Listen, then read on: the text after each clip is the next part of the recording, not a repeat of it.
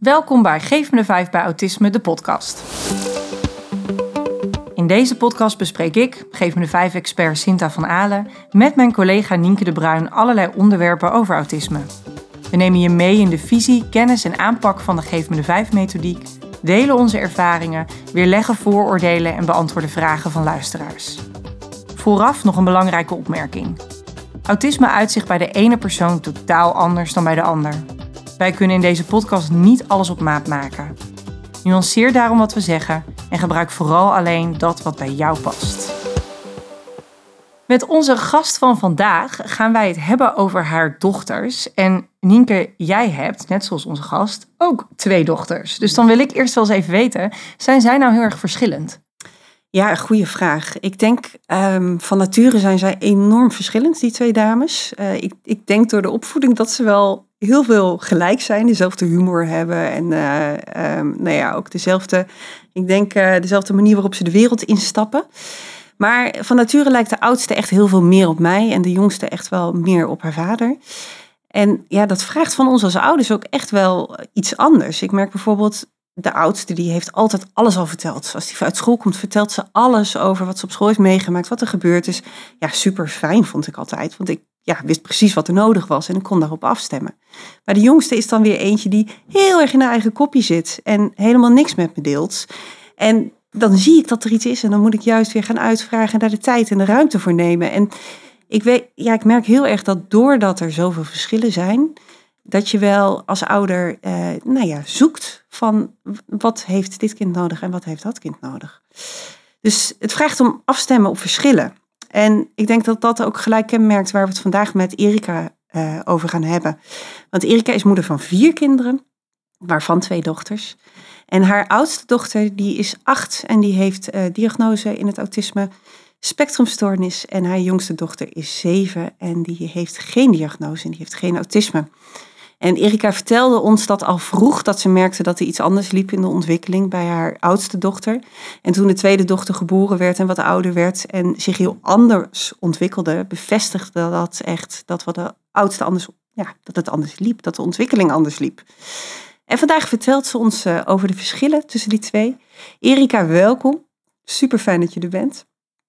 Um, kan jij ons uh, vertellen over dat prille begin? Over ja, wanneer je begon te merken dat het anders was bij je oudste. Ja, zeker. Nou, dankjewel. Leuk om hier te zijn ook. Um, als we terugkijken, dan merken we, merkten we eigenlijk al vanaf uh, baby bij onze oudste dochter dat ze um, ja, anders was. Maar ze is de oudste, dus we hadden nog niet echt vergelijkingsmateriaal natuurlijk. Dus wij gingen ons aanpassen aan wat we merkten bij haar. Uh, maar al vanaf dat ze heel jong was, merkten we dat ze eigenlijk gewoon vooral heel veel behoefte had aan rust, regelmaat nou ja, en reinheid, de drie R'en, zeg maar. Um, als ik met haar bijvoorbeeld naar het bureau was geweest, wat in het begin natuurlijk vaak moest, dacht ik makkelijk, ga ik gelijk even naar de winkel. Maar dat trok ze echt niet. Twee zulke dingen op één dag. Twee eigenlijk vrij kleine dingen. Ze werd er heel onrustig van, sliep slecht of helemaal niet. Um, nou, we herkenden eigenlijk van onze baby gewoon niet meer, omdat ze helemaal van slag was eigenlijk daarvan. En nou heb je het echt over de babyjaren. Echt, echt over de babyjaren al. Ja. ja. Dus wij deden dat consultatiebureau, daar ga je natuurlijk geregeld heen. Echt in die eerste paar uh, jaren. En dan wordt het al heel snel minder. Maar daarvan merkte je dus al... Oké, zo'n bezoekje aan het consultatiebureau. Daarna moeten we echt naar huis. Dat was meer dan genoeg. Daar moesten ze van bijkomen. Achteraf zie ik dat natuurlijk. Op dat moment dacht ik, wat is dat? Wat, wat hebben we daar verder nou gedaan? Maar nu snap ik, dat waren natuurlijk heel veel prikkels. Ze moesten aankleden, uitkleden. Ze werd gewogen, gemeten, nagekeken. Soms een prikje. Dat waren natuurlijk heel veel prikkels. Um, Dus achteraf begrijp ik het. Maar op dat moment dacht ik van, nou, ik kan nog makkelijk even een boodschapje doen bij de winkel. En wat was jouw reactie hierop als moeder? Hoe, hoe ging je hiermee om? Uh, toen ik eenmaal door had waar het vandaan kwam, die onrust, ben ik me aan gaan passen om die onrust te voorkomen. Mm En uh, dat was natuurlijk zoeken. Want ja, met de kennis van nu begrijp ik heel veel dingen, maar toen natuurlijk niet. Dus elke keer was het kijken hoe reageert ze op dingen. Uh, en daarin aanpassen. Een drukke verjaardag, nou, dat werd hem niet. Dus gingen we opsplitsen. Gingen we alleen mijn man of ging ik alleen. En de ander bleef met hij thuis. Want dat werkte wel, dan bleef ze rustig. Want anders was ze gerust twee, drie dagen nog daarna van slag. Ja, dat wil je ook niet. Dus dan ga je kijken wat heeft mijn kind nodig en dan ga je daarop aanpassen. En dat hebben we eigenlijk een, nou, best wel een tijd gedaan, zeg maar. Totdat onze tweede dochter geboren werd. Uh, anderhalf jaar daarna ongeveer. en ik merkte bij haar, die had het helemaal niet. Dat ging prima als ik eh, de drie dingen achter elkaar op een dag deed bewijzen van met haar. Dus toen langzaam is dat besef gekomen van, hé, hey, zou er wat aan de hand kunnen zijn? En eh, nou, met het ouder worden, eh, toen ze drie was, onze oudste dochter, toen was de jongste dus anderhalf. Toen zijn we een keer eh, op vakantie geweest naar een landbouwpark. Zijn we een weekje geweest. We zijn eigenlijk het park niet af geweest. Het huisje bijna niet uit geweest. Ja, rondjes lopen over het park en speeltuintjes gedaan. En elke dag vroeg de oudste, hoeveel dagen blijven we hier nog? Wanneer gaan we weer naar huis? Terwijl ze het wel leuk vond. Maar alles was anders. Met de kennis van nu zeg ik, ja, ik had gewoon een overzichtje moeten maken, duidelijkheid moeten geven. Maar toen dacht ik, ja, daar hoef jij je niet druk over te maken wanneer we naar huis gaan. Daar let ik wel op. Ja. En geniet jij maar gewoon. Nou, toen zijn we één keer toch maar van het park af geweest. Even naar een winkelcentrum, een eh, stukje verderop. Zijn we denk ik een uurtje geweest. Want ze had helemaal buikpijn. Ze kon niet meer plassen. Ze wilde niet eten, niet drinken. Nou, toen we thuis kwamen, of in het huisje kwamen, voelde ik had een verhoging. Ehm, toen we even thuis waren, daar zakte het op een gegeven moment weer. Dat je denkt, nou, dat was een hele spontane aanval van... Maar goed, achteraf een lichamelijke reactie waarschijnlijk op alle spanning, prikkels, alles wat anders ging. En toen zijn we het traject ingegaan van, is hier mogelijk meer aan de hand? Ja. En daaruit kwam dus de diagnose ASS. Dus de prikkels van situaties, van drukke omgevingen, begrijp ik hè, vooral. Meerdere dingen doen op een dag, Ja. veranderingen. Die maken zelfs dat lichamelijk dat ze koorts krijgt. Ja. Dat ze lichamelijk zelfs eh, ja, klachten krijgt. Ja, En zo jong al, van baby af zo jong al. Ja. Hey, en, en jullie jongste dochter werd geboren, eh, anderhalf jaar later. Ja. Eh, en als je met haar dat soort dingen ging ondernemen? Die genoot ervan. Ah. Echt tegenovergestelde. Ja. Ze is ook, zit wel anders in elkaar ook, maar die vindt het heerlijk, drukte om haar heen. En die zoekt juist de prikkels op, zeg maar. En dan denk ik gelijk, hoe doe je dit? Hoe ga je in een gezin waar de een zo weinig wil? En dan ga ik tien stappen vooruit hoor, naar, heel Ja. veel, naar, naar de leeftijd van Ja. nu. Maar dit is, ik- Ja, dit is de vraag denk ik ook als je, ik denk voor de meeste mensen die dit horen, ehm, eh, of ze nou in een professionele setting met eh, de doelgroep mensen met autisme werken of in een gezin, dit is de meest gestelde vraag misschien wel. Hoe combineer je dat? Ja, dit is de grote uitdaging Dit is waar de we elke dag voor uitdaging, staan. Ja, ja. ja. En natuurlijk kan je daar een beetje in eh, schipperen. Dat de jongste eens een keer ergens gaat spelen, waar het gewoon lekker druk is, waar ze van alles nog wat eh, aan uitdaging ook heeft. Ehm, door de oudste af en toe eh, af te zonderen, eventjes dat ze zelf ergens speelt. Of dat ze wat langer binnen blijft, terwijl de rest alvast naar buiten gaat. En verder ook regelmatig opsplitsen, hebben we toch wel vaak gedaan. Eh, de oudste wordt nu wel ouder, dus je kan natuurlijk met haar veel dingen bespreken. Dus we gaan nu dit doen. Ehm, dat wordt wel even druk, maar nou, duidelijkheid geven op de vijf. Zo gaat het lopen, zo lang gaat het duren. Zo ziet het eruit. Dan geniet ze daar wel van, gelukkig. Ehm, en dan weten wij, oh, dan moeten we daarna weer bijkomtijd inplannen. Eh, kan, je, kan je deze iets verder toelichten? Hè? Want ehm, volgens mij, jij bent best wel bekend met de methodiek. ja. Ik hoor je allemaal termen al zeggen, maar kan je eens vertellen aan de luisteraars, hoe doe je dat dan? Zoiets duidelijk op de vijf maken. Ehm, nou, ik ga- eh, vertel haar dan duidelijk waar we naartoe gaan.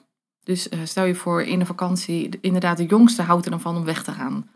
Ze weet ondertussen ook van, we kunnen niet elke dag weggaan. De jongste van ons is anderhalf, dus die slaapt nog. Dus dat snapt ze helemaal. Ze weet ook van haar oudste zus dat hij autisme heeft. Dus dat, we, dat dat te druk is voor haar, dat snapt ze ook, dat weet ze ook. Eh, dus ja, ik zeg wel eens, autisme heb je een beetje met z'n allen eigenlijk. Hm. Niet alleen eh, de oudste.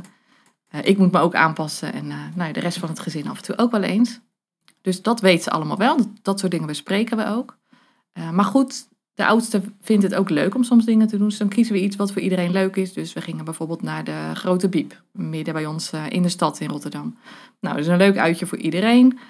Eh, dan van tevoren vertel ik tegen mijn dochter, hoe gaan we daar naartoe? Eh, nou, wanneer gaan we? Hoe lang blijven we daar ongeveer? Want ik vind het wel slim om dat al gelijk in te bouwen. Dat ik niet zeg, we gaan om 11 uur weer terug naar huis. Want ja, het gebeurt misschien wel eens dat ze net om 11 uur allemaal nog lekker een boekje zitten te lezen. Of er is een voorleesuurtje en het duurt wat langer. Dus ongeveer zeg ik dan eh, hoe laat we weer naar huis gaan. Hoe we erheen gaan, want soms gaan we met Die openbaar ongeveer is goed genoeg. ja, die is goed genoeg. Ja. Ja. Ik kan ook zeggen van, ehm, we blijven in de ochtend, als we dan weer thuiskomen, dan gaan we thuis weer eten. Dus dan weten we dat we ongeveer rond etenstijd... Ja. en dan bouw je natuurlijk al een beetje Ja, heel speling mooi, in. hoor. Want Dit of je nou om half één gaat eten of om één uur, dat maakt niet zoveel uit. Ja, dat is super mooi, want daar zijn mensen dan wel bang voor. Om, te- om duidelijk, ze zijn soms bang dat ze zo, dat ze, als ze duidelijk zijn, dat dat automatisch Ja. betekent dat ze zichzelf vastzetten. Ja. Dus is een heel mooi voorbeeld van hoe dat helemaal niet hoeft. Omdat Nee. je ook duidelijk kan zijn door met taken te werken in plaats van tijden. Ja. Zelfs we terugkomen eten een boterham. En of dat dan 12 uur, kwart over 12 of half Precies. één is, dat weet jij. Eh, Ja. Maar het gaat om dat die, die, die taken achter elkaar komen. Of dat de ongeveertijd ehm, eh, voor heel veel eh, kinderen ook gewoon goed genoeg is. Ja, ja, en dat is een beetje uitproberen, want dat proberen we bij haar ook uit. Ja. Wat werkt wel en wat niet. Ehm, en soms is het ook wel goed, want soms zeg ik natuurlijk wel een tijd. Oh, iemand komt om tien uur. En dan krijg ik een appje, we staan in de file. Nou, dan kan ik ook tegen haar zeggen, het, het is nu niet tien uur, want ze staan in de file. Dus ze zijn iets later. En dan ehm, weet ze de reden ook erbij. Dan is dat echt wel even schakelen. Dat vindt ze echt niet altijd makkelijk. Maar zo gaat het natuurlijk wel ook gewoon in het leven. Dus ik probeer haar daar ook wel in te begeleiden dat dat soort dingen soms wel gebeuren. En dan de eerstvolgende drie keer als iemand op bezoek komt, vraagt ze standaard een paar minuten van tevoren, staan ze in de file? Dus ergens onthoudt ze het natuurlijk dan ook wel. Ja. Want dat kan dus wel gebeuren. Dat is dan een uitzondering. Ja, en die heb je ook wel eens. Ja. ja, en dat is zo mooi hè, wat je omschrijft. Is dus die, die iets duidelijk op de vijf maken betekent dat je eh, voorspelbaar maakt hè, de, de, de waar, eh, de wat, eh, hoe lang dat het duurt, Ja. wanneer, de hoe, ook van hoe komen we er. Ja. liet je aan bod komen. Soms is het openbaar vervoer, soms met eigen auto of Ja. misschien wel met de fiets. Ehm, ja, dat die, dat die stukjes en dan de wie ontbreekt dan volgens mij nou in mijn, in mijn rijtje. Wie gaan er mee? Ja, welke, precies. Ja. Precies, papa, mama, broertjes, zusjes. Ja. Ja, en, en door dat al en, de, en dat duidelijk maken betekent niet dat dat ehm, eh, zo gedetailleerd op de minuut moet zijn dat je nooit Nee, meer vanaf helemaal. mag wijken. Maar op het moment dat, je, dat er toch iets afwijkt omdat je afhankelijk bent van een andere partij, Ja. dan kun je daar altijd weer taal aan geven. Ja. Ja. Dat is inderdaad heel belangrijk. Dat merk ik aan haar ook. En dan pakt het echt wel op als dingen veranderen. Of Ja. ja, we waren een keertje onderweg naar het strand. Hadden we autopech onderweg. Nou, ik denk dan gelijk, oh nee, dat is voor haar helemaal wel. Ja, heel de situatie veranderd. Want we konden niet verder rijden. We konden nog wel een beetje rijden, maar we konden niet meer helemaal bij het strand komen. Dus we moesten op dat moment het hele plan omgooien. En ik verbaas me er dan over dat ze dat zo goed oppakt. Juist de jongste dochter baalde daar heel erg van, want die had zin om naar het strand te gaan. En de oudste die zag er ook wel een beetje tegen op, want het strand is best wel natuurlijk een plek met onverwachte dingen. Je weet niet precies wie er allemaal zijn en hoe het allemaal gaat. En dus toen hebben we het veranderd in dat we naar een speeltuin zouden gaan. Was nog een stukje rijden. En in die auto heeft ze dan dus even die schakeltijd van oké, het gaat dus anders. Ja, en ik heb me daar enorm over verbaasd hoe ze dat oppakt. ja, prachtig. Maar door gewoon dat weer goed duidelijk uit te leggen, haar ook even de ruimte te geven van wil je er wat over vragen of is het duidelijk? En dan ja, Ja. Heel gelijk zelf het antwoord waarom ze het goed oppakt. En dat is omdat jij jouw communicatie aanpast op wat zij nodig heeft. Ja, dat is wel echt heel. Die auto-communicatie doet zoveel. Ja. Ja, Ja, en volgens mij omdat er dan al eerder zoveel duidelijk is gemaakt. Want wij hebben het in een eerdere aflevering gehad over basisfundament.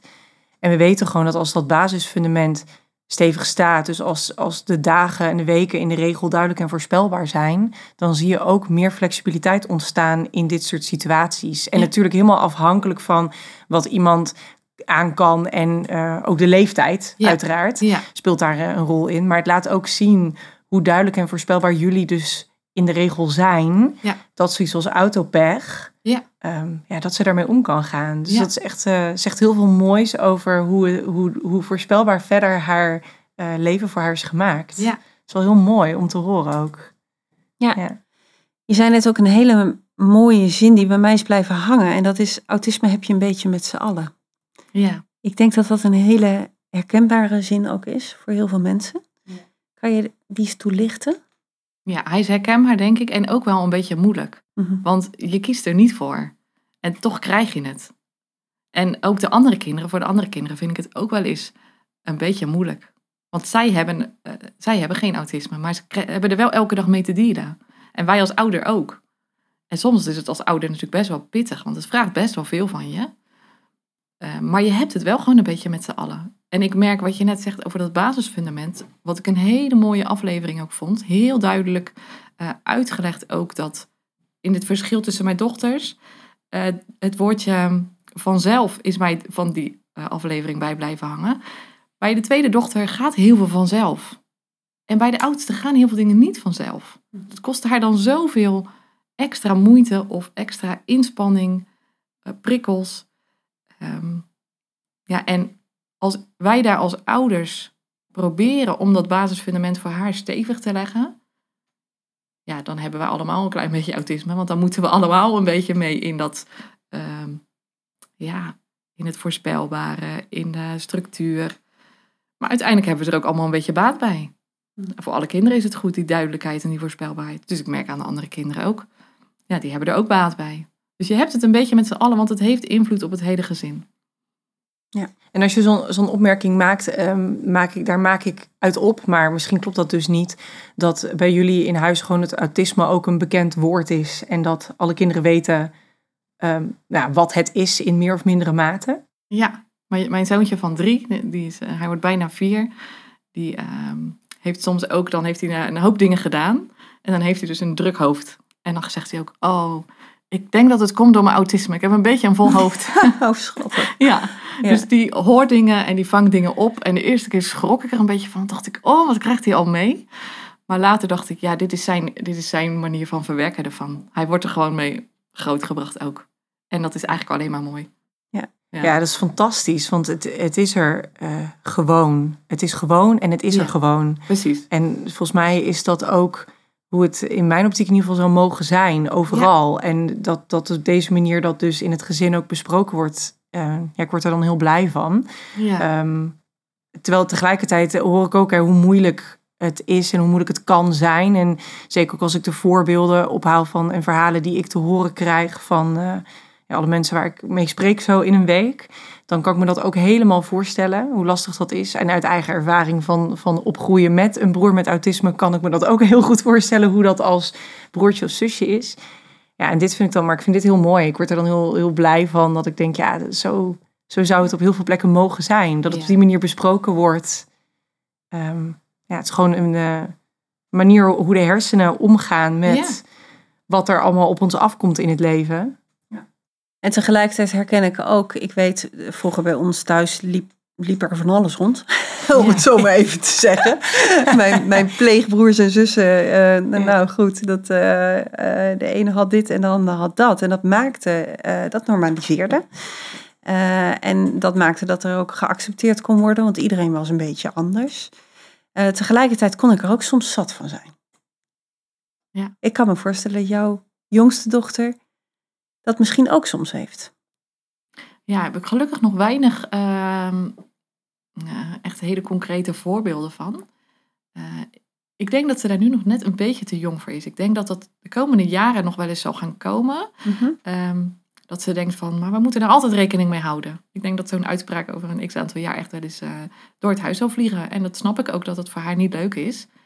Eh, ik vind het zelf ook niet altijd leuk om er rekening mee te moeten houden. Om alles voor te moeten bereiden of wat ook. Dus dat snap ik heel goed. En ik denk dat dat er ook mag zijn. Ja. Want je bent allemaal, allemaal ben je verschillend. Toen onze dochter de diagnose kreeg, was ze nog net geen vier. Dus toen dachten we, ja, we gaan niet aan een, eh, aan een bijna kleuter zeggen van jij hebt autisme. Dat, ja, dat houden we gewoon nu nog even bij onszelf. En we delen het met degene waar het nodig is. Eh, maar haar daar nu al mee gaan belasten, dat uh, nee, zulke Mhm. grote woorden. Dus dat hebben we toen bewust eh, hebben we genoemd dat haar hoofd anders werkt. Dus als ze dan een keer een uitbarsting kreeg of aanpassingen werden gedaan, dat we dat hebben uitgelegd van jou, jouw hersenen werken anders, jouw hoofd werkt anders. En dat was oké. Dus het is nu denk ik een jaar, anderhalf jaar dat ze weet van ik heb autisme en wat het dan is. En uh, het hele traject hebben we net allemaal een beetje gehad. Um, ja, en zo mag het denk ik in een gezin zijn. Bij ieder, iedereen is anders. Dat, ja, zo noemen we dat uh, naar hun ook maar. Want onze dochter voelde zich ook wel eens anders. Ze dacht van ja, maar mijn hoofd werkt anders, dus ik ben anders. Mm -hmm. uh, en dat we daarin ook zeiden van ja, maar iedereen is anders. Iedereen vindt wel eens iets lastig of heeft ergens uh, moeilijk mee bijvoorbeeld. Ja. Dus dat het ook oké okay is. zij heeft autisme, want iedereen is anders, maar zij heeft autisme. Ja. Hoe, hoe leg je dat verschil uit dan? Want iedereen is anders, maar zij krijgt een labeltje, een stickertje. Een, hoe je het maar wil noemen. Ja. Misschien stelt ze die vraag nog niet, maar als ik die aan jou zou stellen. Nee. Ja, bij haar, uh, kijk, iedereen is anders anders gemaakt. Iedereen zit anders in elkaar. Maar bij sommige mensen werkt het net een beetje anders. Nou, dat dus een hele groep mensen dat heeft en dat je dat autisme noemt. Ja, ja ze heeft een keer een spreekbeurtje ook op school eh, gehouden om het te vertellen. Uh, en dat was ook wel heel erg mooi. Want daarin, uh, ze heeft er ook begeleiding uh, bij gehad. Dat was heel fijn. En nou, die heeft ook verteld van, joh, er zijn mensen die, die hebben diabetes of die hebben dyslexie. Of, dus je hebt verschillende verzamelnaampjes. Dus in haar idee zijn er veel meer mensen en kinderen. Dat is natuurlijk ook zo. Ja, die super. iets hebben. Ja, dat is ook zo, zeker Ja. weten. Ja, ja. En dan heeft de diagnose, want daar hebben we het dan over, hè? met een groep mensen kunnen we een diagnose geven. Ja. Heeft, heeft, heeft het jullie iets gebracht om het te weten dat het autisme is? Zeker, ja. We zijn ook heel blij dat we het eh, zo vroeg al eh, wisten. Want dan kan je meteen, eh, ja, wij konden blijven doen wat we deden. Ik heb wel eens getwijfeld dat toen we nog niet wisten wat ze had, van schermen we er niet te veel af? Passen we niet te veel aan? Het is je oudste, je wilt niet een overbezorgde ouder zijn. Dat ga je dan soms bijna denken. Dus heb ik wel eens getwijfeld van, oh, moeten we sommige dingen niet loslaten? Mhm. Maar ja, als we dat deden, liepen we weer tegen de overprikkeling aan. Dus dat werkte ook niet. Dus dat moedergevoel zat ook wel goed. Of dat oude gevoel, want mijn man had, eh, heeft hetzelfde. Eh, maar daar echt blind op durven vertrouwen. Daarin heeft dat stempel ook wel geholpen. Van, zie je wel, we weten waarom we het doen. En wat we doen, dat heeft ze nodig. Mooi. Ja, Zijn er vanuit de omgeving in die tijd wel eh, andere reacties gekomen dan hoe jullie dat ervaarden? Ze is een typisch meisje met autisme. Dus aan de buitenkant zie je niks. Mhm. Ergens anders merk je het nou bijna niet. Ik als moeder wel, dus ik zeg altijd bijna niet. Maar de andere mensen zeggen, ik merk niks aan haar. Mhm. Dus vanuit de omgeving kregen we inderdaad wel vragen dat mensen dachten van, het valt toch wel mee? Ja. Eh, maar ja, wij hadden zoiets van, ja, zo'n stempel krijg je niet zomaar. Het is een heel traject geweest met van alles en nog wat. Dus dat is niet per ongeluk het stempeltje autisme wat erop is geplakt. Nee, zeker voor basisschoolleeftijd en een meisje die ook nog eens het, het uit als een, wat jij mooi omschrijft, typisch meisje. Oftewel aan de buitenkant eh, zie je daar vrij weinig van, veel internaliserend. Ja. Ja, om dan al, eh, dat dat wel gezien wordt al voor je, voor je vierde. Dat, ik kan me helemaal voorstellen hoe dat voor jullie een enorme meerwaarde is. En Ja. tegelijkertijd voor eh, mensen die niet in jullie gezin zitten, eh, misschien ook onbegrijpelijk Ja, is. Ja. Maar heb je daar ook echt negatieve reacties op gehad? Of meer gewoon inderdaad onbegrip of ja een beetje verbaasd. bagatelliseren, Ja, ja, dat. verbazing? Ja. Ja, ja. Gelukkig niet echt negatieve Oh, reacties. fijn. Ja. Nee. ja, hoor je ook nog wel eens. Ja. Ja. Ja. Daar hebben we gelukkig geen ervaring Oh, mee. fijn. Ja. Als we dus kijken naar die twee meiden, dan verschillen ze heel erg in de manier, nou ja, hun hoofd werkt anders. En Ja. dat zie je ook in hoe ze de prikkels verwerken. Eh, waar de jongste alle prikkels aangaat en ervan geniet, van drukte. eh, heeft de oudste daar moeite mee. En die eh, nou ja, maak je voorspelbaar, waardoor ze wel dingen aan kan. Je leert haar echt het leven leven, hoor ik. Ja, tegelijkertijd bouw je ook de rustmomenten in. Dus zorg je ook voor, voor, voor ja, afzondering. Ja, het klinkt zo. Maar hè, voor de rust. rustmomenten. Ja. Dat zo kan ik hem beter noemen. Ehm, zijn er nog andere dingen waarin je verschillen ziet tussen hen? ja, zeker wel. Ja. De, ja, de typische autisme dingetjes, zeg maar. Zij heeft bijvoorbeeld denktijd nodig als ik iets vraag. Als ik vraag, wat wil je op je boterham? Ja, dan kan ik haar gerust een paar minuutjes na laten denken. Of ik moet een keuze geven van twee dingen. Wat wil je? Kaas of pasta? En bij de oudste moet ik meteen een antwoord krijgen. Want anders is zij überhaupt al vergeten dat ik de vraag gesteld heb. Die gaat weer lekker spelen, die is weg. Dus dat is in aanpak ook wel eens lastig. De oudste mag nadenken, want heeft die tijd nodig. En de jongste die moet gelijk antwoord geven aan mij. Dat is best natuurlijk wel in, de, ja, in het gewone gezinsleven. Ik kan me voorstellen dat luisteraars daar ook wel tegen aanlopen. Ehm, ja, dan lijkt het alsof je ze verschillend behandelt, zeg maar. Want Ja. ja, de oudste mag wel even nadenken. Maar de jongste wil ik gelijk een antwoord van hebben. Nou ja, je behandelt ze in zekere zin ook verschillend, maar dat is juist wat het zo ontzettend afgestemd maakt. Ja, ze hebben Eh, dat allebei nodig. Ja, je geeft ze allebei exact wat ze, wat ze nodig hebben. En ehm, eh, ik heb zelf jaren voor de klas gestaan. En in het kader van differentiëren tussen verschillende kinderen, ja, is dit ook wat ik ehm, eh, leerkrachten op scholen probeer mee te geven. Dat, dat als daarin verschillen zitten in een klas van zeg 30 leerlingen, Ja. dat je dit ook op die manier doet en kunt doen. Dus de ene een vraag stellen en zeggen: Denk er maar even over na, kom zo bij je terug. Maar van de ander inderdaad verwachten dat ze daar sneller met een antwoord komen, omdat ze ja, wellicht de vraag anders alweer kwijt zijn. Ja. Eh, of om ze gewoon te blijven betrekken bij het onderwerp waar je mee bezig bent. Om te Ja. zorgen dat ze niet afhaken. Ja. Ja, en dat is niet makkelijk, Nee. ehm, maar het is wel heel erg afgestemd. Ja.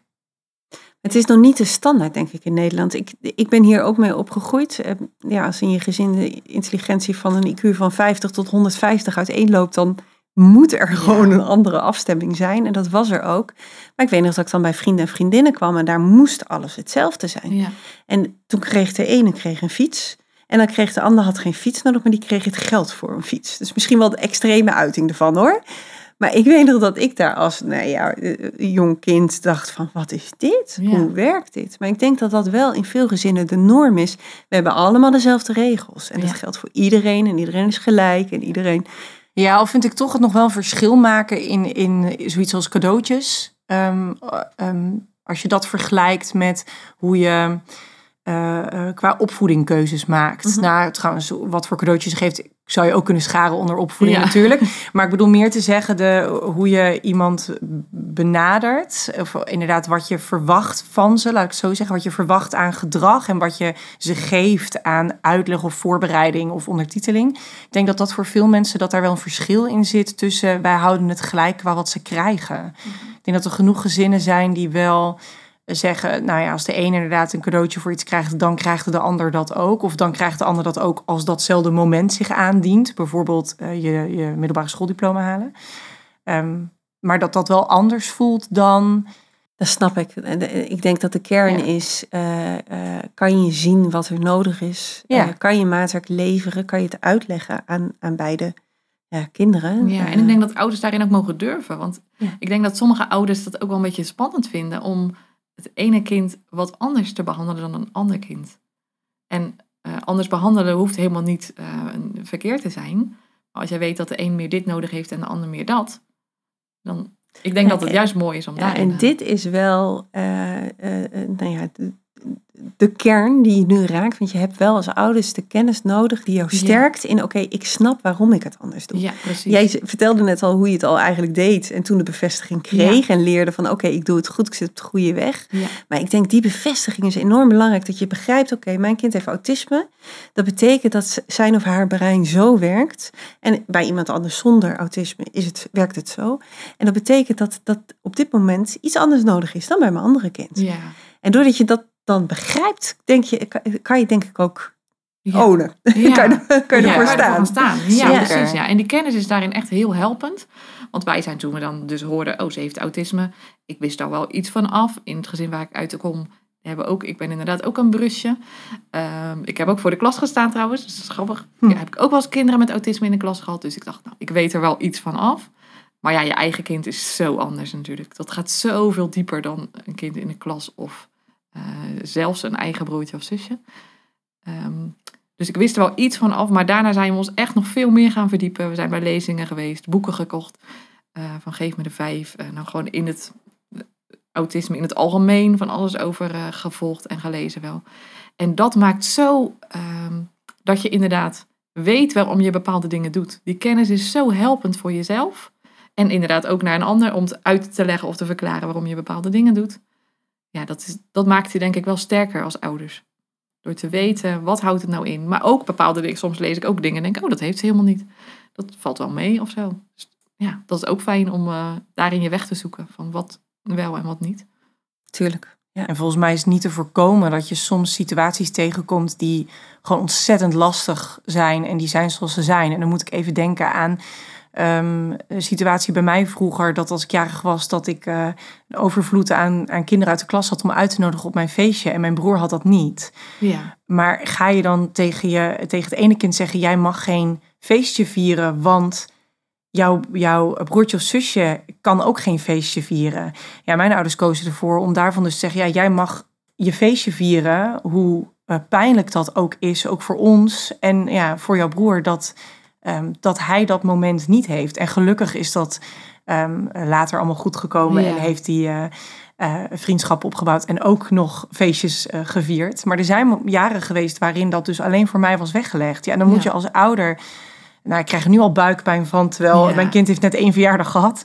Maar dan moet je als ouder dus de, ja, daarin de, de, de, kun je geen goede keuze meer maken, laat ik het zo zeggen. Ja. Dat is per definitie gewoon een buikpijnsituatie. Ja, Ja, ja je, gaat, je gaat hoe dan ook een kind voor je gevoel eh, iets, iets ontnemen of iets, ja, gewoon heel lastig. En volgens mij ontkom je daar niet Daar aan. Die aan. situaties Nee. die, die ontstaan.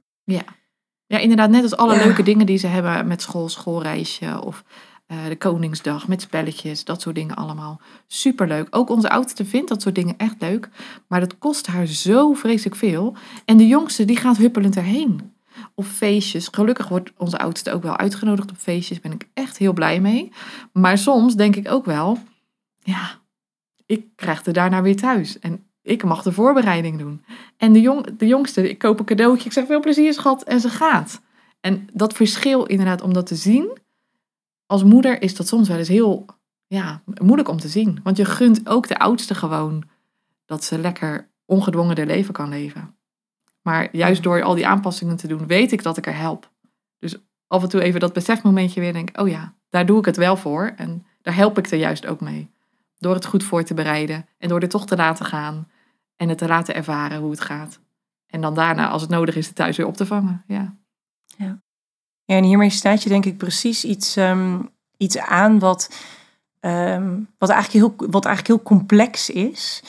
Ehm, en dan, dan, nou ja, daarom vinden we het juist ook wel interessant, denk ik, om daar eh, nog wat verder op, op te vragen. Dat, dat je dus, ja, je hebt gewoon, je hebt twee verschillende, nou, je hebt vier verschillende kinderen. In Ja. dit geval, hè, twee verschillende, verschillende dochters. Waarvan je gewoon weet, oké, de oudste heeft veel voorbereiding nodig, dus dat doe ik. Er zijn dan ook wel eens momenten dat je zelf ook denkt, ik heb zo geen zin om dit nu helemaal, helemaal te moeten voorbereiden, helemaal te moeten uitleggen, ehm, strak in de, in de structuur. Ik heb er gewoon even geen zin in. ja. Gelukkig ben je dan samen. Dan zeg ik gewoon tegen mijn man, nu mag jij een keer.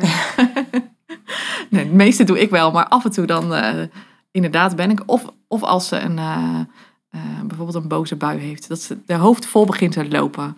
Dat zijn ook wel eens momenten. Als ik dan de hele dag bezig ben geweest. En haar hoofd begint vol te lopen. En dan denk ik, oh, ik kan het nu gewoon niet het geduld opbrengen.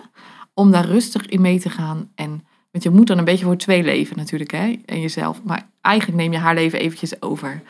En soms lukt dat niet. En dan zeg ik tegen mijn man, nu mag jij even. En gelukkig ben je dan samen. En dan pakt hij dat verder op. Dus dat is natuurlijk ook wel heel mooi. Ehm, ja, en verder eh, ben ik gezegend met heel veel geduld. Dus dat is wel echt een voorrecht. Dat, ja, niet om erover op te scheppen. Maar dat is natuurlijk wel echt heel fijn. Dat ik daar wel, ja, dat kan ik wel veel inzetten bij haar. Ja. Ja. Ja, dat is, dat is een hele fijne eigenschap om, Ja. eh, om te hebben als je inderdaad een kind hebt die dat misschien net wat meer van je vraagt. Ja, precies. Ja. Ja, daarin zijn jullie dus van nature al mooi afgestemd op elkaar. ja, en je moet het daarin ook echt samen doen natuurlijk. Ja, dat is wel echt belangrijk. Ja, en ik hoor dat jouw voorbereidingen op al dat soort situaties heel erg maken. Enerzijds dat ze ze aan kan. Hm. eh, eh, en de voorbereiding vooraf, maar ook achteraf. Ja. Dat je het weer op kan vangen. Maakt het ook eh, dat ze erin groeit? Wordt het makkelijker met de tijd? Ja, ja, echt. Dat vind ik echt. eh dus ook goed om bewust. Ja, ook voor mezelf is dat wel eens een, eh, een, een momentje dat ik denk: oh, dan moet ik wel. Af en toe moet ik even terugkijken. Wat we nu kunnen en wat we een paar jaar terug echt nog niet konden doen. Of wat ze nu zelf doet, wat ook eerder nog niet ging. Nou, om bij dat voorbeeldje van die biep te blijven. eh, op een gegeven moment pakt zij gewoon een boek en gaat een rustig plekje zoeken. Nou, mijn hart zwol gewoon op van trots. Van ze gaat zelf op een rustig plekje zitten om daar lekker te lezen. Zij weet dat ze dat nu nodig heeft. Nou, dat vind ik echt heel goud. Ze heeft dus mij op dat moment even niet meer nodig om te zeggen: ga jij maar daar zitten. Maar dat doet ze gewoon zelf. Ja, dat soort momenten, dat is echt. Het maakt gewoon heel je dag helemaal mooi. Fantastisch. Ja, Ik krijg ook kippenvel van. Het is zo, zoiets kleins. Maar Zoiets ik snap, kleins, ik snap ja. heel, maar juist snap ik helemaal hoe je daar zo trots op kan zijn. Ja. En mooi ook dat je daarop kunt terugkijken nadat je dat dus hebt bereikt. ja. Ik denk ook voor iedereen die luistert, ongeacht waar je zelf in het, in het proces zit, als het gaat om jezelf of je kind of iemand anders uit je omgeving, vergeet ook niet om af en toe terug te kijken en te denken, dit, dit, dit lukt nu gewoon. dit lukt nu gewoon. Ja, hoe klein of groot ook. Ja. Ja. En juist die kleine dingen, dat heeft ons ook echt wel geleerd hoor. Dat je, om zo wat je zegt, het is zo'n klein iets eigenlijk. Een plekje waar je gaat zitten. Maar dat het zo, ja, zo'n klein stapje toch zo groot kan zijn. En dat hebben we wel geleerd doordat autisme in ons gezin is gekomen. Ja, Mooi. wat dat betreft brengt het ook echt mooie kanten. Zeker Ja, weten. Ja. Dat ervaar je lang niet altijd Genieten van de kleine stapjes in de ontwikkeling. Zeker, ja. Waar je zo kaart voor werkt. ja, echt. Zo mooi. Erika, aan onze gasten leggen wij eh, vraagstukken rondom autisme voor. En dat zijn vraagstukken die, waarvan wij eigenlijk heel erg bewust zijn dat ze te complex zijn om eh, echt helemaal te kunnen beantwoorden. Maar die juist daarom wel enorm interessant zijn. En ehm, ik had er meerdere neergezet voor vandaag. Sinta, welke past het beste? Welke gaan we stellen? Nou, die- ik zie er al eentje van. Ik denk, daar hebben we eigenlijk het antwoord al, eh, al op, eh, op gekregen. Dus, die, eh, dus dan, dan denk ik, en dan ga ik voor één vraag waar. ehm, ja, het blijft gewoon die, Ik denk dat ik wekelijks wel op, op dit onderwerp eh, kom. Omdat of er een vraag wordt gesteld of een opmerking over wordt gemaakt.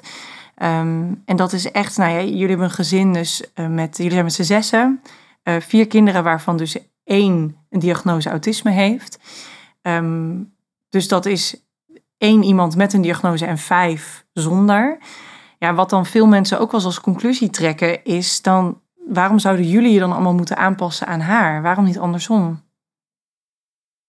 Ja, nou, ik denk dat zij sowieso al heel veel aanpast aan ons. Als je je erin verdiept in hoe haar brein werkt, eh, al, zou, al zou er in de ideale wereld een omgeving bestaan waar je helemaal gericht bent op het autisme van onze dochter. Nou, dan ziet dat er heel anders uit dan ons gezin. Dus als je het vanuit die kant bekijkt, dan past zij al heel veel aan aan ons leven.